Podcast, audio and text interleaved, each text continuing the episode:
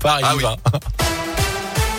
Et à la une, cette mobilisation d'ampleur attendue demain dans les écoles. La moitié d'entre elles seront fermées en France avec trois quarts des profs en grève. C'est ce qu'annonce le SNUIPP principal syndicat du primaire avant cette journée donc de contestation contre la gestion de la crise sanitaire et les protocoles à répétition.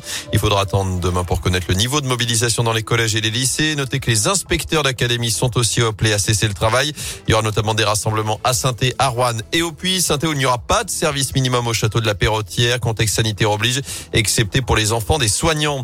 Notez enfin que plus de 368 000 nouveaux cas de Covid ont été détectés ces dernières 24 heures en France. C'est un record. Le taux d'incidence frôle désormais les 2700 cas pour 100 000 habitants dans la Loire.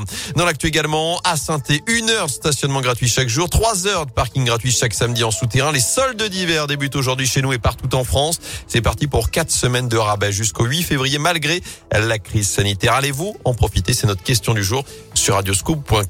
Encore un peu de patience à Rouen. La circulation devrait reprendre dans la journée. Rue Mulsan, était interdite depuis lundi. Ces inondations après une rupture de canalisation d'eau. La chaussée s'est même affaissée au passage d'un bus et d'une voiture. L'entreprise chargée de l'enrober doit intervenir aujourd'hui.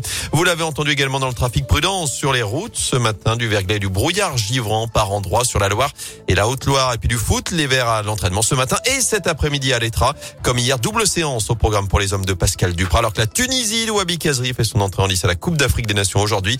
Ce sera face au Mali tout à l'heure à partir de 14h.